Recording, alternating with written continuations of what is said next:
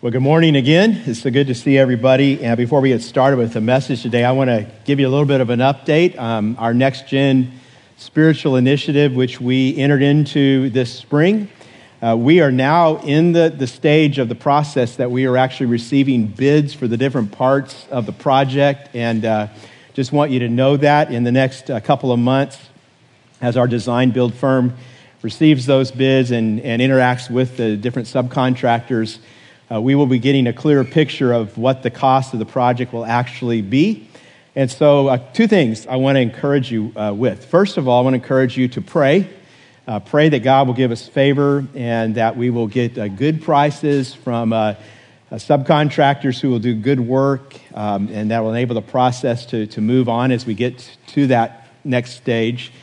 And then, secondly, I want to encourage you to be faithful in your giving. You know, when we, we let you know about how things were going to unfold, one of the variables as to when we actually get to start the project really it depends on how much uh, how many resources we have at that time. Our, our, plan is to be able to break ground on july 1st of next year uh, but for that to happen we need each of us as we've made our commitments to stay faithful to those commitments and even if God blesses you and you, and you are led to do something beyond, to, to even give more. So just want to encourage you with that. We are making progress. Um, right now, uh, out in that field, we are growing a lot of really big tumbleweeds. We're good at tumbleweeds around here.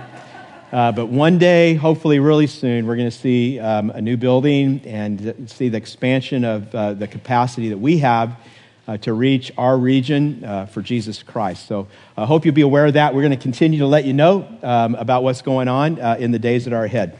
Well, you want to get your Bibles out, and we are starting a new series today, and it is called Squad Goals. And some of you know that this is a real popular phrase on the internet right now. And, you know, squad kind of speaks to that desire that we all have. I want to be on a team. I want to belong. I want to be together with other people.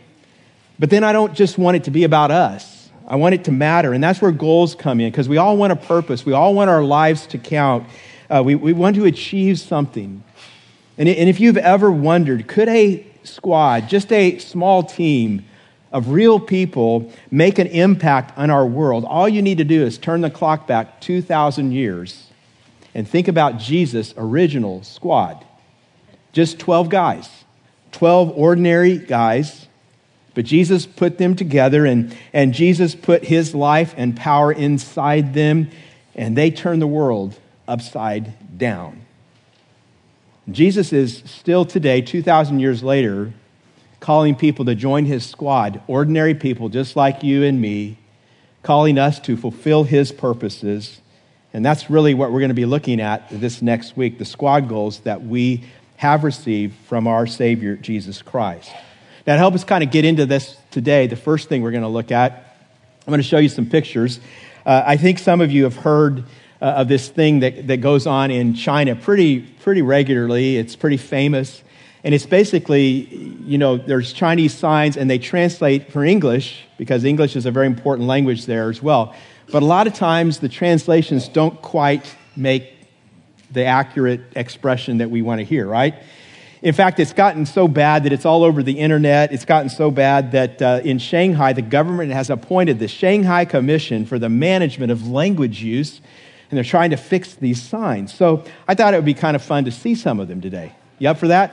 Uh, here's, here's the first one. It says, execution in progress. Sometimes you need to know that. You know, you may not want to go into that room. And uh, this is the next one is from a Shanghai park. It says, slip and fall down carefully. That's always important. How, how about this one also in a park? Keep off the lake.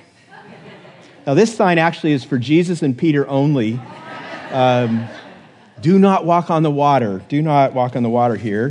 And I, this next one, I don't know if this is a nightclub or a bookstore, but they're advertising fragrant and hot Marxism. Uh, just what the world's been waiting for? I, I don't know. And, and then, how about this? Do drunken driving. That's kind of a weird rule. I don't know about that one. And then this, this next sign is actually the most confusing of all to me. I have no idea what they're trying to say. Please forgive to be incontinent for interior decoration. and, this, the one that's after this may explain the first one. Civilization, go to the toilet, thanks to everyone.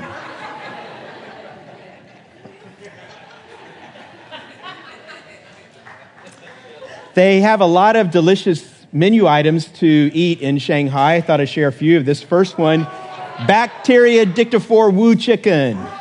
And if you don't want that, maybe you would like the salted pork wax gourd soup that comes along with it. Or maybe you would rather have some fresh crap. I mean, it's fresh. And it's only $7.99 a pound. And uh, I understand that this next item goes well with this. It's the poo poo smoothies that.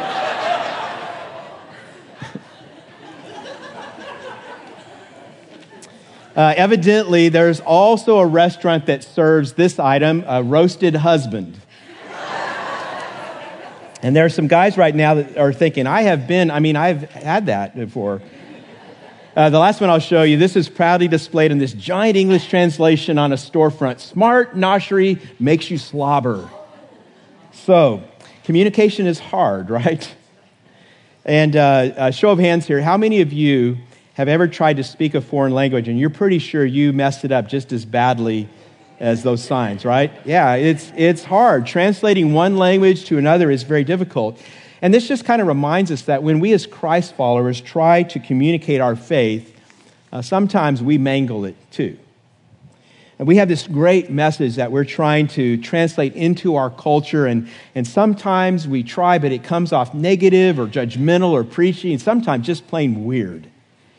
Now, I want to show you a little bit about what I'm talking about. These are some actual sermon titles, some actual things that churches published in like newspapers and stuff. And the first one I'll show you in a second is this pastor, I believe, was preaching a message on the demon possessed man in Luke chapter 8. And if you remember that story, this guy was in the tombs and he didn't have any clothes. And it's just a really, really kind of tragic scene, but Jesus steps in. And I think this pastor thought, you know, this would, this would be a really creative title for me to use. And so they put it on the ad right under his name, Pastor Wilson. And then the sermon title said, a nude dude in a rude mood. Hey, let's pack up the kids and go see Pastor Wilson. I, you know, I don't know what he was thinking.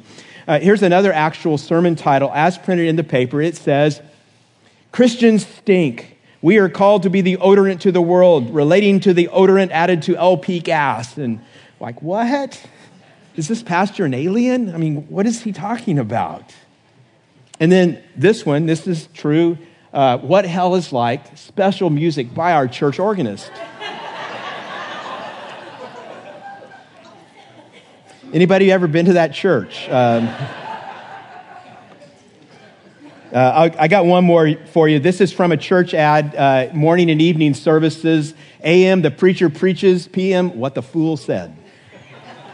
So we might, we might be able to use that translation around here sometimes. I don't know. Well, you know, communication is tough, especially when it comes to talking about our faith. And many of us are just intimidated about that prospect. We, we don't like the sales pitch, marketing approach that we feel like some people push. We, we, we feel like the little brochures with the four steps or the five ways are kind of artificial. They don't really fit with us. And as a result of this sort of thing, a lot of us just don't do anything. We don't share. We, we allow our discomfort and our uncertainty as an excuse to not do anything at all. But we need to be reminded today that Jesus, who is our Lord, who is our squad captain, has given us some squad goals. And the first one we're going to look at today is actually summed up uh, most uh, importantly, I believe, in what we know as the Great Commission. It's found in Matthew 28, and this is what Jesus said to all of his disciples Therefore, go and make disciples of all nations baptizing them in the name of the Father and of the Son and of the Holy Spirit, and teaching them to obey everything I have commanded you. And surely I am with you always to the very end of the age. I have another question. How, how many of you started feeling guilty just as soon as you understood what I was going to be talking about this morning? You know, you, this kind of this thing in the pit of your stomach, and I don't want to build up guilt today. I want you to know that. I want to encourage you today.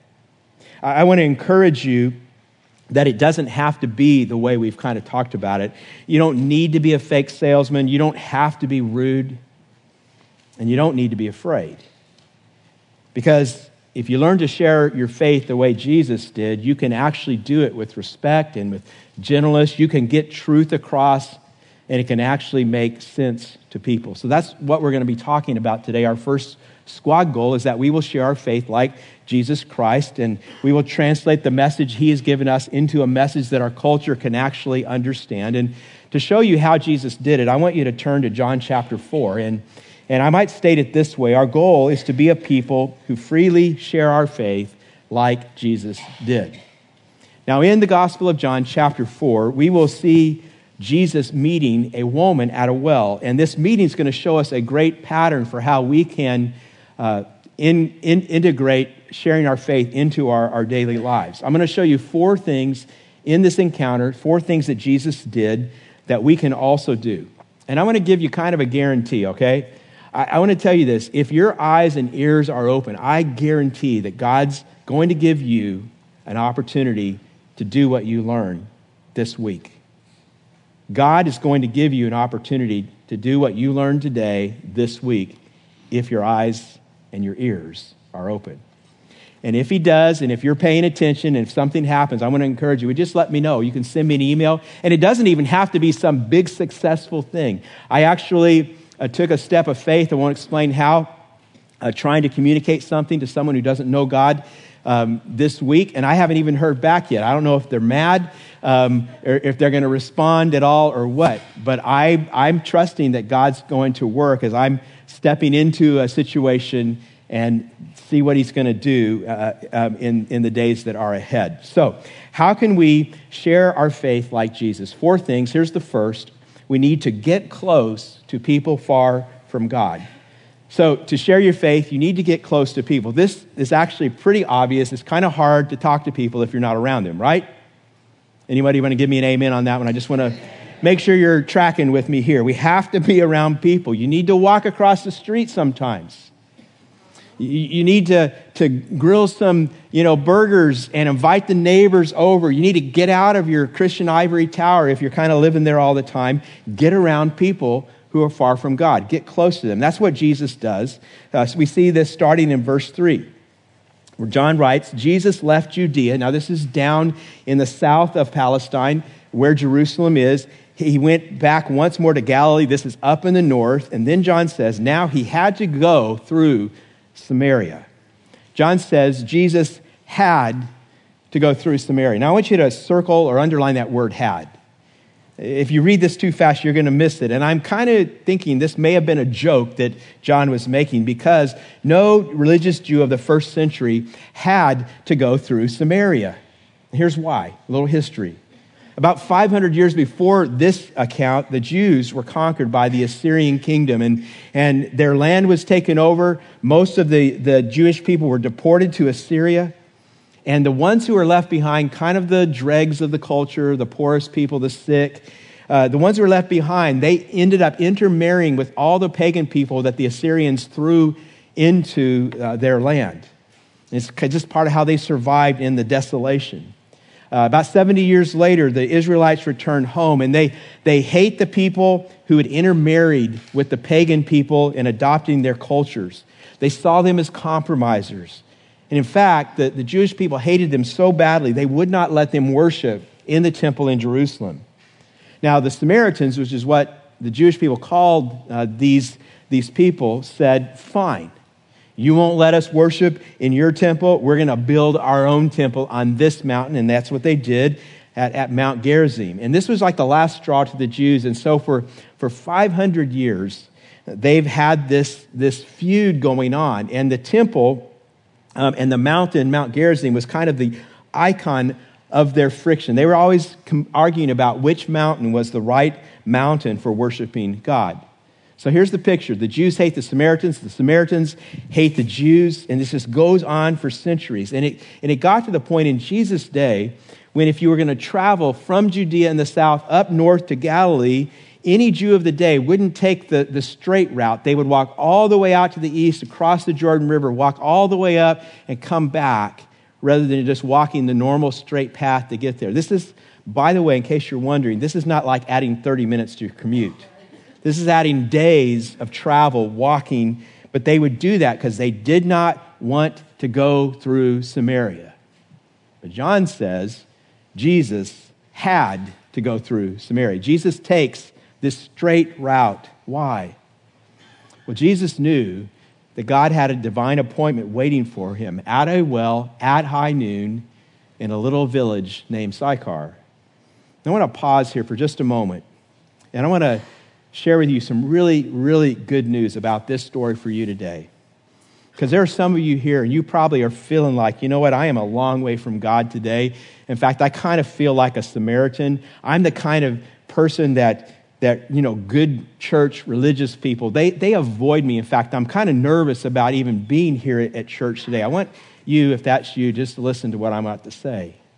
You need to see from what i've just told you that even though you may be off the beaten path for everyone else jesus still comes looking for you.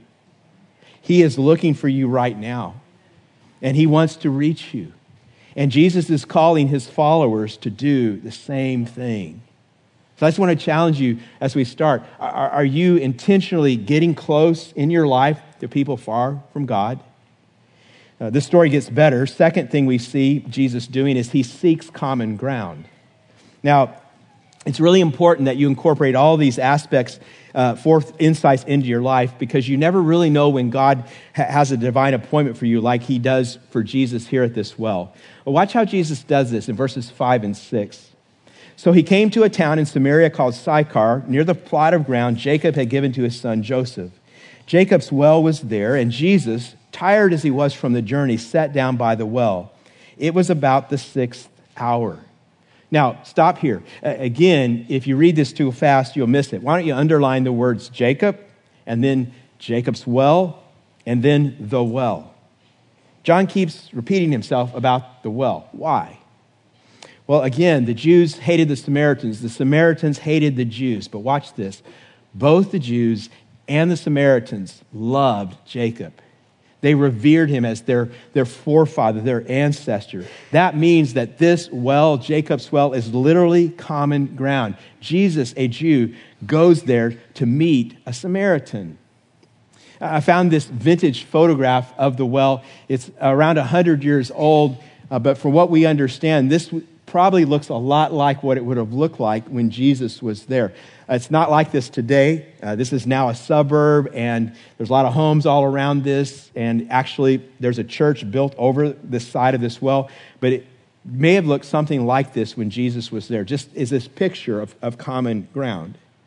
Uh, look what happens next, verse 7. When a Samaritan woman came to draw water, Jesus said to her, Will you give me a drink? His disciples had gone into the town to buy food. So this woman has come to the well. Uh, some scholars believe that the town itself was about five miles from where the well was located, and that means she's walked five miles to get to the well.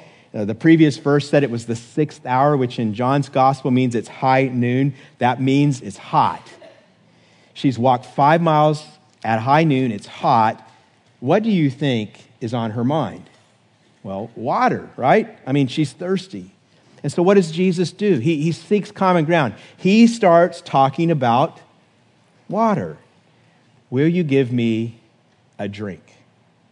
Again, do not miss this. How, how do we talk about spiritual things without being overbearing or unnecessarily odd?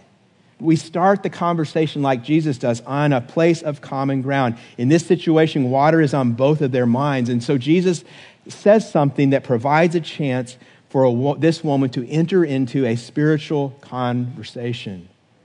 Now, you may be thinking, well, how do I do this? Well, there are so many ways. There's no way that I could tell each of you how you could do this. I just want to give you one example that probably could apply to most of us at some time or another. It's a very common question that we all ask and answer uh, on a regular basis in our lives. It's a question that you're likely to either ask or have asked of you tomorrow when you're at work. It's the question, How was your weekend? You ask people that question sometimes, right? How was your weekend? People ask you that question sometimes, right? How was your weekend? So you ask um, that question uh, maybe tomorrow to somebody that you work with, and they're probably going to tell you. They're going to say, Well, I did this and took my kids here, and we did that. And then what are they likely to say to you? How was your weekend? And so now that means you can tell them, Well, I did this, and we went here. And then on Sunday, we went to church, and I heard this amazingly profound, provocative, life changing message from our awesome pastor whose name is Mike. You could actually say that. And then they're probably going to respond, right? Now, some of them are going to say, Oh, what church do you go to? And you can tell them, we'll see where it goes from there. Some of them might say, You know, I used to go to church when I was a kid, I hated it. Let me tell you why I don't want to go to church. That's actually not a bad response because now you have a chance to see where that can go, right? But see, you ask a question, they respond, and we trust God to open doors and take us down paths. We can have an interesting conversation, but it starts with common ground. And, and, you find common ground when you pay attention to other people, when you listen to their lives, when you get out of yourself and, and live kind of like Jesus lived. That's when you see God working. Now, this is what Jesus does. And after this woman hears that Jesus was willing to ask her for a drink, she has an interesting response. This is what we see. The Samaritan woman said to him, You are a Jew, and I am a Samaritan woman. How can you ask me for a drink? I want to ask you a question. Think about it. How did she know Jesus was a Jew? Did he say he was a Jew? No. He just asked her one question How did she know? Well, it really can mean only one thing.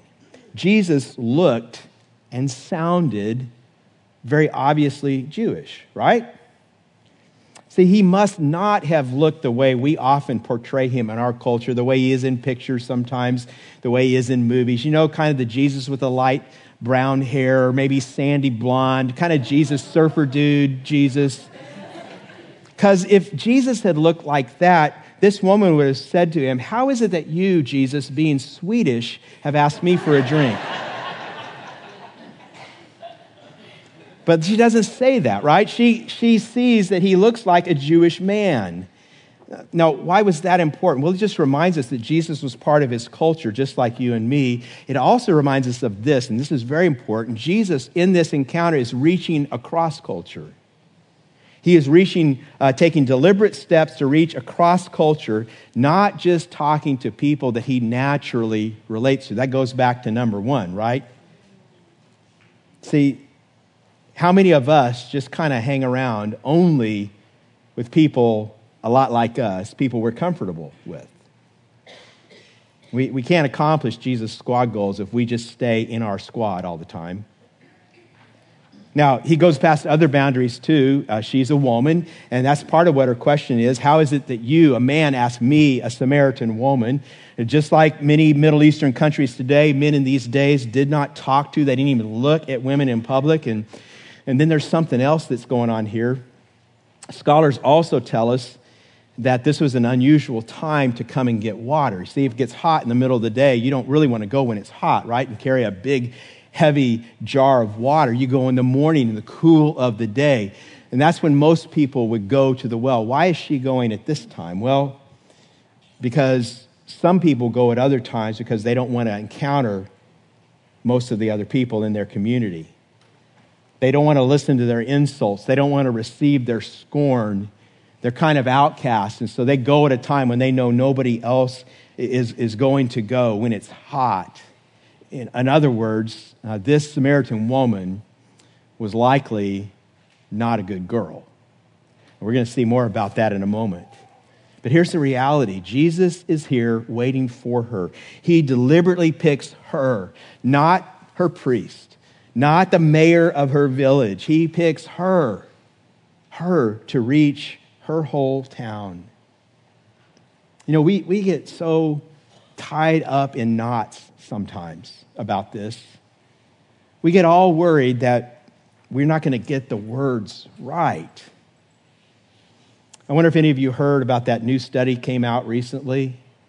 Um, it was a study that said that women who carry a little bit of extra weight live much longer um, than the men who mention that weight.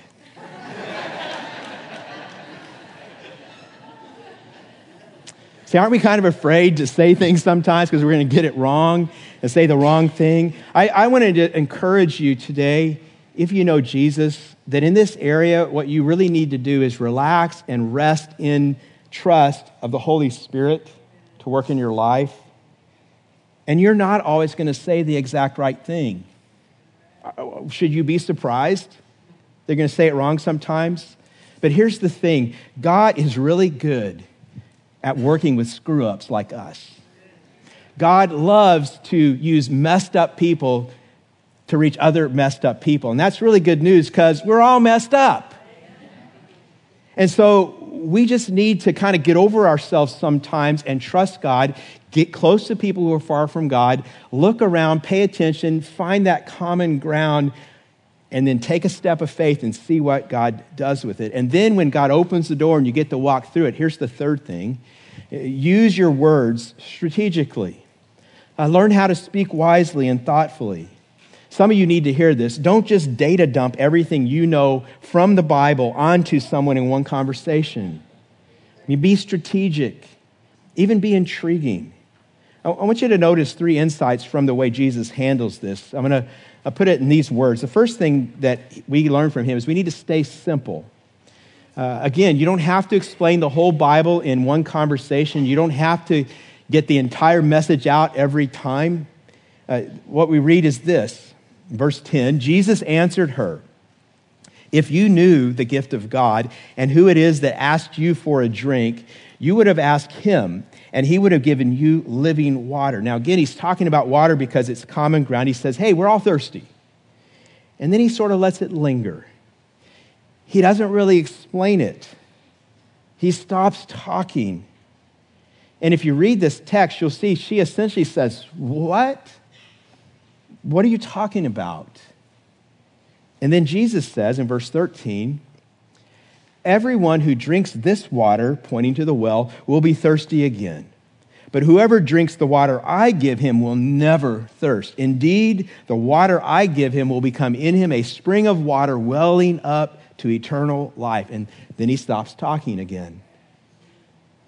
He just kind of drops it out there. It's very intriguing. It's almost mysterious. And this is just really so elegant. It's simple without being simplistic. And again, I, I just want to pause and say to some of you maybe you need to hear what Jesus is saying to this woman for yourself. Maybe you too are here this morning and you are recognizing that you've been drinking water that doesn't satisfy. You're always thirsty. You're chasing success.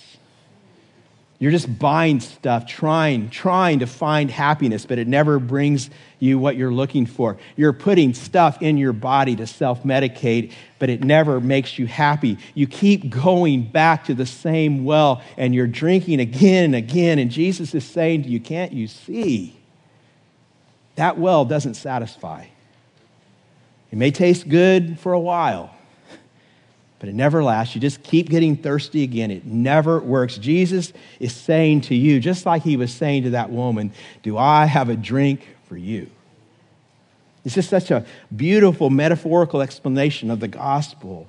See, stay simple. A part of uh, using words strategically also would be to stay positive.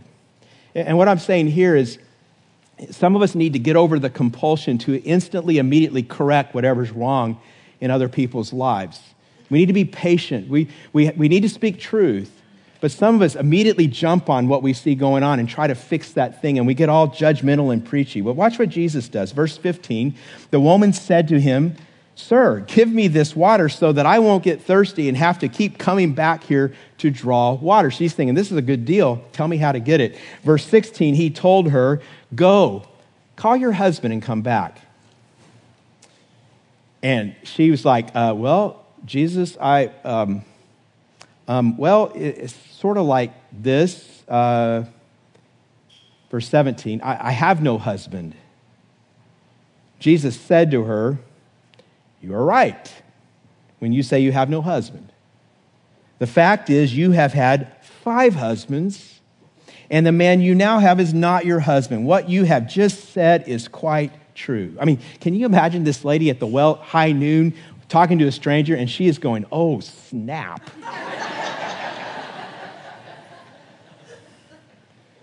She's like, How did he know? And we're not told how he knows, but he's God and he knows.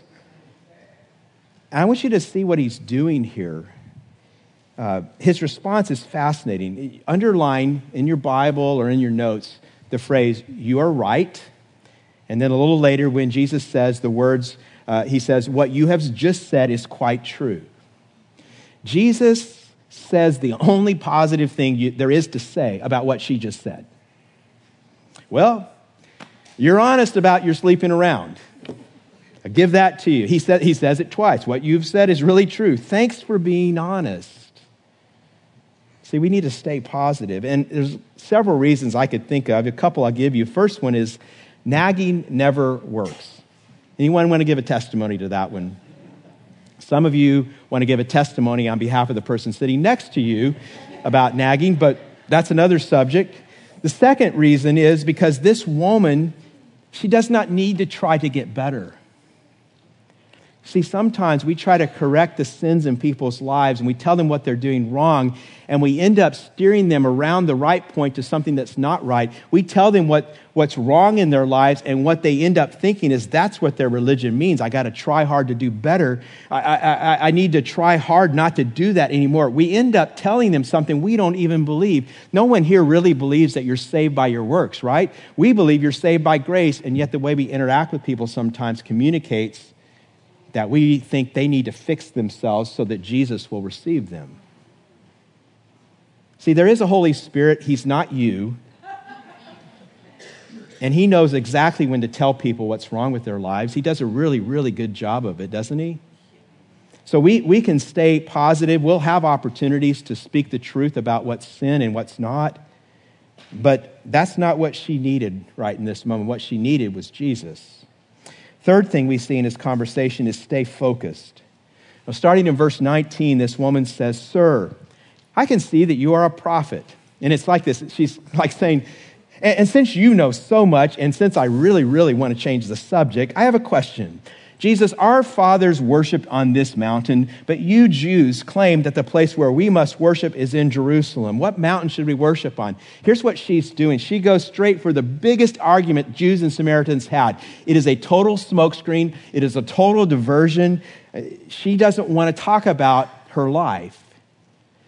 Has anyone ever noticed that when you're talking to people trying to share the good news, oftentimes they will try to divert the subject and talk about politics or talk about some controversial issue or talk about some philosophical question. They'll try to go away from it. But Jesus stays focused. He directs her back to what's really important. Jesus declared, Believe me, woman, a time is coming when you will worship the Father neither on this mountain nor in Jerusalem. A time is coming and has now come when the true worshipers will worship the Father in spirit and truth for they are the kind of worshipers the Father seeks. God is spirit, and his worshipers must worship in spirit and in truth. Jesus just sidesteps the controversy. He speaks the truth, but he gets right back to what matters. Once again, let me pause uh, and say something. Maybe you're a person who's checking out Christianity. You're wondering about becoming a Christ follower, but maybe you're kind of like this woman. You find yourself easily distracted about all kinds of controversial issues. You have all kinds of questions, and you really want answers to those questions. Maybe Jesus is saying to you today what he says to this woman.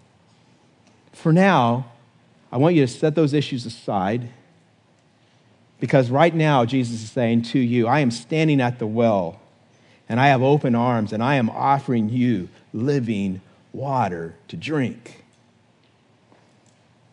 Now, I'm going to pause again and talk to those of us who are already followers of Christ.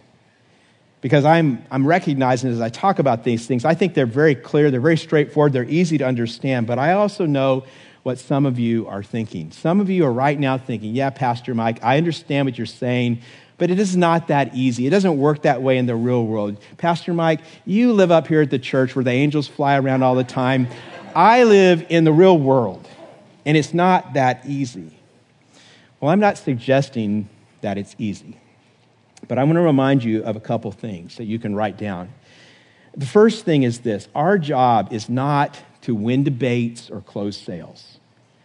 Our job is simply to share what we have experienced. In fact, I'm going to give you a real basic definition of evangelism, and it's simply this announcing good news. That's what evangelism is about. Just announcing good news. We, we do this all the time. How, how many of you here have ever lost five pounds and you went around telling everyone you knew? I lost five pounds. I lost five pounds. Someone says, You're looking pretty good. I know, I lost five pounds. Like you're an evangelist, you're telling everybody what's happened in your life. How, about if you go to work tomorrow and you're in your cubicle and your boss comes over to you and says, Hey, I want to let you know I'm giving you a good raise. Your boss is an evangelist. Anybody want to pray for some evangelism at work tomorrow? It's just announcing good news. That's what the essence of it is about. We share the news, and, and the gospel has power to change people's hearts. Second thing I want us to see is that uh, we don't need to be intimidated because God has already done the hard work. God has already done the hard work. God calls us just to tell people good news. And, and we make it complicated. We think that means we have to be Bible scholars. We have to be people who know all the philosophical questions, all the uh, answers to all the questions that people have about religion. We have to be people who are super articulate. But you need to remember, God has already done all the hard work. Has anybody here has heard about the uh, Death Valley super bloom? You ever heard about that? Anybody? There's a couple people in each service that's recognized that. Maybe you read about it in the news. And if you haven't heard about it, here's what it is. Every few years, uh, in Death Valley, these flowers just bloom way more than normal. And what happens is this all the time, all the time, there are billions and billions and billions of flower seeds in the ground in the desert. But most years, they don't get enough rain, and so only a few flowers bloom. But this year we had El Nino, right? Remember that? And there was so much moisture in Death Valley that Death Valley just came alive. And listen to this quote. This is a botanist who said, There are so many seeds out there just waiting to sprout and grow. See, what happens when the right amount of water comes on the seeds that are already there? Let me show you some pictures of what it looks like. Isn't that incredible? That's Death Valley. Friends, as you look at these pictures, you need to remember in our world, the seed is already there. That's the hard part. God has already done it.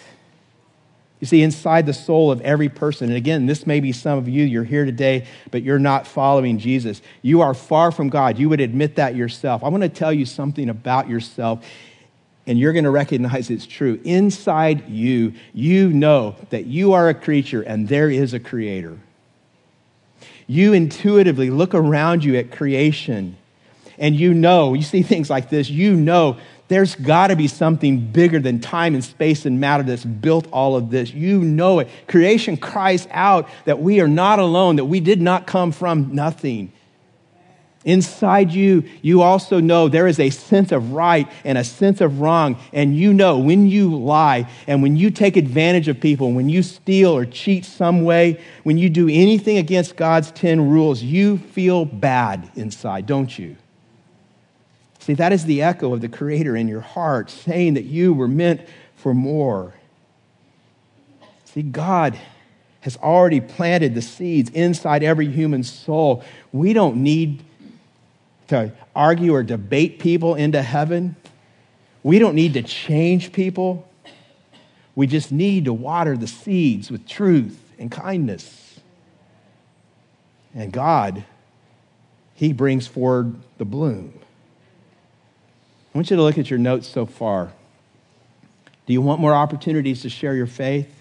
Well, you need to do what Jesus did. You need to get close to people far from God. You need to look for common ground and you need to use your words strategically. Here's the last thing you also need to do we need to see people as Jesus sees them. Verse 28 says, Then leaving her water jar, I, I kind of envision her just dropping it like clunk on the ground. The woman went back to the town and said to the people, Come, see a man who told me everything I ever did. Now, all Jesus told her was that she'd been with a lot of men, but apparently she felt that was all she ever did. And she said, Could this be the Christ? They came out of the town and made their way toward him. Now, skip ahead to verse 39. It says, Many of the Samaritans from that town believed in him because of the woman's testimony. Quote, He told me everything I ever did. You know what this means? This means that this is the first time in the Gospel of John that anyone ever says that they have trusted, believed in Jesus as their Savior. This means that this woman is the first missionary, the first evangelist in the Gospel of John a very unlikely suspect that Jesus picks to do this. And I'm going to get back to that in a moment. But as she's leaving, somewhere in this, the disciples are, are, are and the people are coming back. The disciples are also returning from town, and, and they show up on the scene. And this happens a lot actually in John's gospel. They kind of show up sort of like the, the bumbling comic relief that kind of comes in from the side, you know. And um, remember, they probably walked five miles to town and five miles back. Verse 31 Meanwhile, his disciples urged him, Rabbi, eat something. And Jesus says to them, Okay, well, food's on your mind. Let's talk food. I don't need your food. Verse 32 I have food to eat that you know nothing about. The disciples said to each other, What? We walked for 10 miles? Who snuck in here and got him some food? That's verse 33. Verse 34, Jesus said, My food is to do the will of him who sent me and to finish his work. Now, watch what he's doing. He is refocusing his followers. Uh, he, he says, while we're on the subject of food, boys, verse 35, I tell you, open your eyes and look at the fields. They are ripe for harvest. Here's how I imagine that Jesus is standing kind of like this. The disciples are in front of him, and I think Jesus points over their shoulders to behind them and they turn around and they see streams of Samaritan men coming out of their village of Sychar towards Jesus. Now, here's something you need to know. In those disciples' paradigm, they see this and they think this is a race riot waiting to happen. Remember, the Jews hated the Samaritans, the Samaritans hated the Jews. You know, put them all together. And then you got Peter, who's hot tempered. Remember, he's going to cut some guy's ear off with a sword at some point. But Jesus says, no. Open your eyes, reorient your thinking. That, that key phrase is open your eyes. Jesus says, You're afraid of these people, but these are people that God loves. See, he says to them, I know they're different. They're Samaritans, you're Jews. They're Republicans, you're Democrats. They're Raider fans, you're Niner fans. He says, Open your eyes. Do not see them as the others, but see them as the ones that God loves. I was thinking about this yesterday. I started thinking about some of you who are here, and some of you who, if you wanted to, could stand up right now and tell your story. And, and your story would say that you're a lot like the Samaritan woman. But one day, someone saw you like Jesus sees you, and they shared good news with you. And, and maybe your life was filled with a long trail of broken relationships. Maybe you were cheating and lying your way to business success. Maybe you were enslaved to an addiction of some kind but someone saw you like Jesus saw you, sees you, and you listened to their announcement of good news, the news that God so loved you that he sent his one and only Son, and, and Jesus died on the cross to save you from your sins, and you believed that good news, and you placed your trust in that Jesus. Uh, you gave him your life, and you became his follower. And now, today, a few years, maybe many years later, your story would tell us this that God is now using you in ways that one day in the past you would have never thought was possible. Some of you are leading small groups right now where you're helping other people to see how Jesus can change their lives. Some of you are in Celebrate Recovery and you're working on your recovery, but you're there and, and you're helping other people recover from their hurts and their habits and their hang ups. Some of you serve every week in our children's ministry, and you are teaching and you are serving children because you want to make sure that those kids don't go through what you went through. You want to help them live a different life. And see, the reality is for you, a few years ago, you would have never believed what's reality today is possible, right? And maybe, maybe no one else who knew you back then would have believed it as well. But today it's real. Today it's true. Today it's happening. Jesus changed your life. And it all started when someone looked at you and they saw you the way Jesus sees you. See, when you leave today, and you drive around Tracy or you drive over the hill this week and you see people in Tracy over the hill, wherever you are, here's my question Are you going to open your eyes? Are you going to see them as Jesus sees them? Are you going to see the fields that are ripe for harvest? There are opportunities everywhere if we just open our eyes to see them. I want to give you one more thing that's kind of the bottom line. I hope we'll just frame everything we've been talking about. Uh, and it's simply this since our faith is about a relationship, we need to look for ways to share Jesus in relationships. Nothing that I'm saying here is about a canned presentation. It's not about a marketing strategy. It's not about how good a debater you are. We get that mixed up sometimes. Remember that sign we saw, fragrant and hot Marxism? I, sometimes I think we communicate our faith that way. You know, come, check out our fragrant hot Christianity. And it's not about that. It's about real life. It's about sharing our faith like Jesus did. It's about doing it in relationship. And so let's all pray that God would give us open eyes to see the opportunities all around us. And when He gives us those, those eyes to see and the doors open and we walk through those doors and we use our words strategically, then let's just see what He do, does and then you can send me an email because I want to hear. I want to hear how God is working in your life. It's going to be great. God's going to do amazing things. Would you bow your, your heads and close your eyes as we pray together?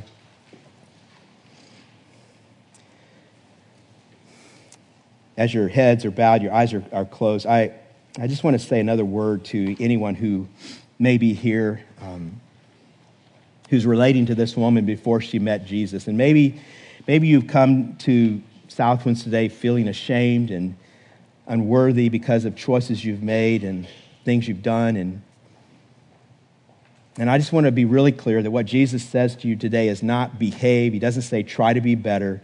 What Jesus says to you is this I love you and I choose you. I gave my life for you so that your sins might be forgiven.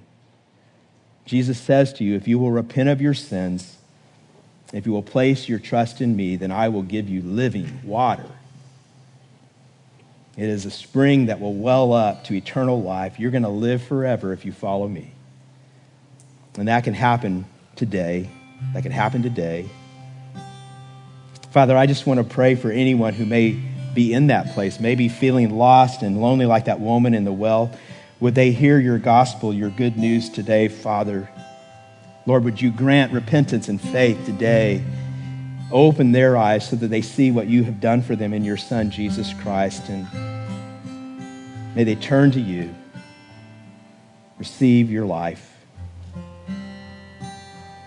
And God, I also want to pray for those of us who maybe are more like the, those bumbling disciples. Lord, I pray that uh, you would give each of us opportunities to talk to someone about Jesus this week, and we don't know where it'll be. It may happen at work or in our neighborhood. But Lord, may each of us find the joy and the excitement of telling others about living water, good news, life eternal, forgiveness of sins, the love of God through His Son, Jesus Christ. Lord, open our eyes, open our ears to see what you are doing all around us. And then may we have faith and obedience to walk through the doors that you open for us. We pray these things, Father, now in Jesus' name, in the name of Jesus. And everyone says,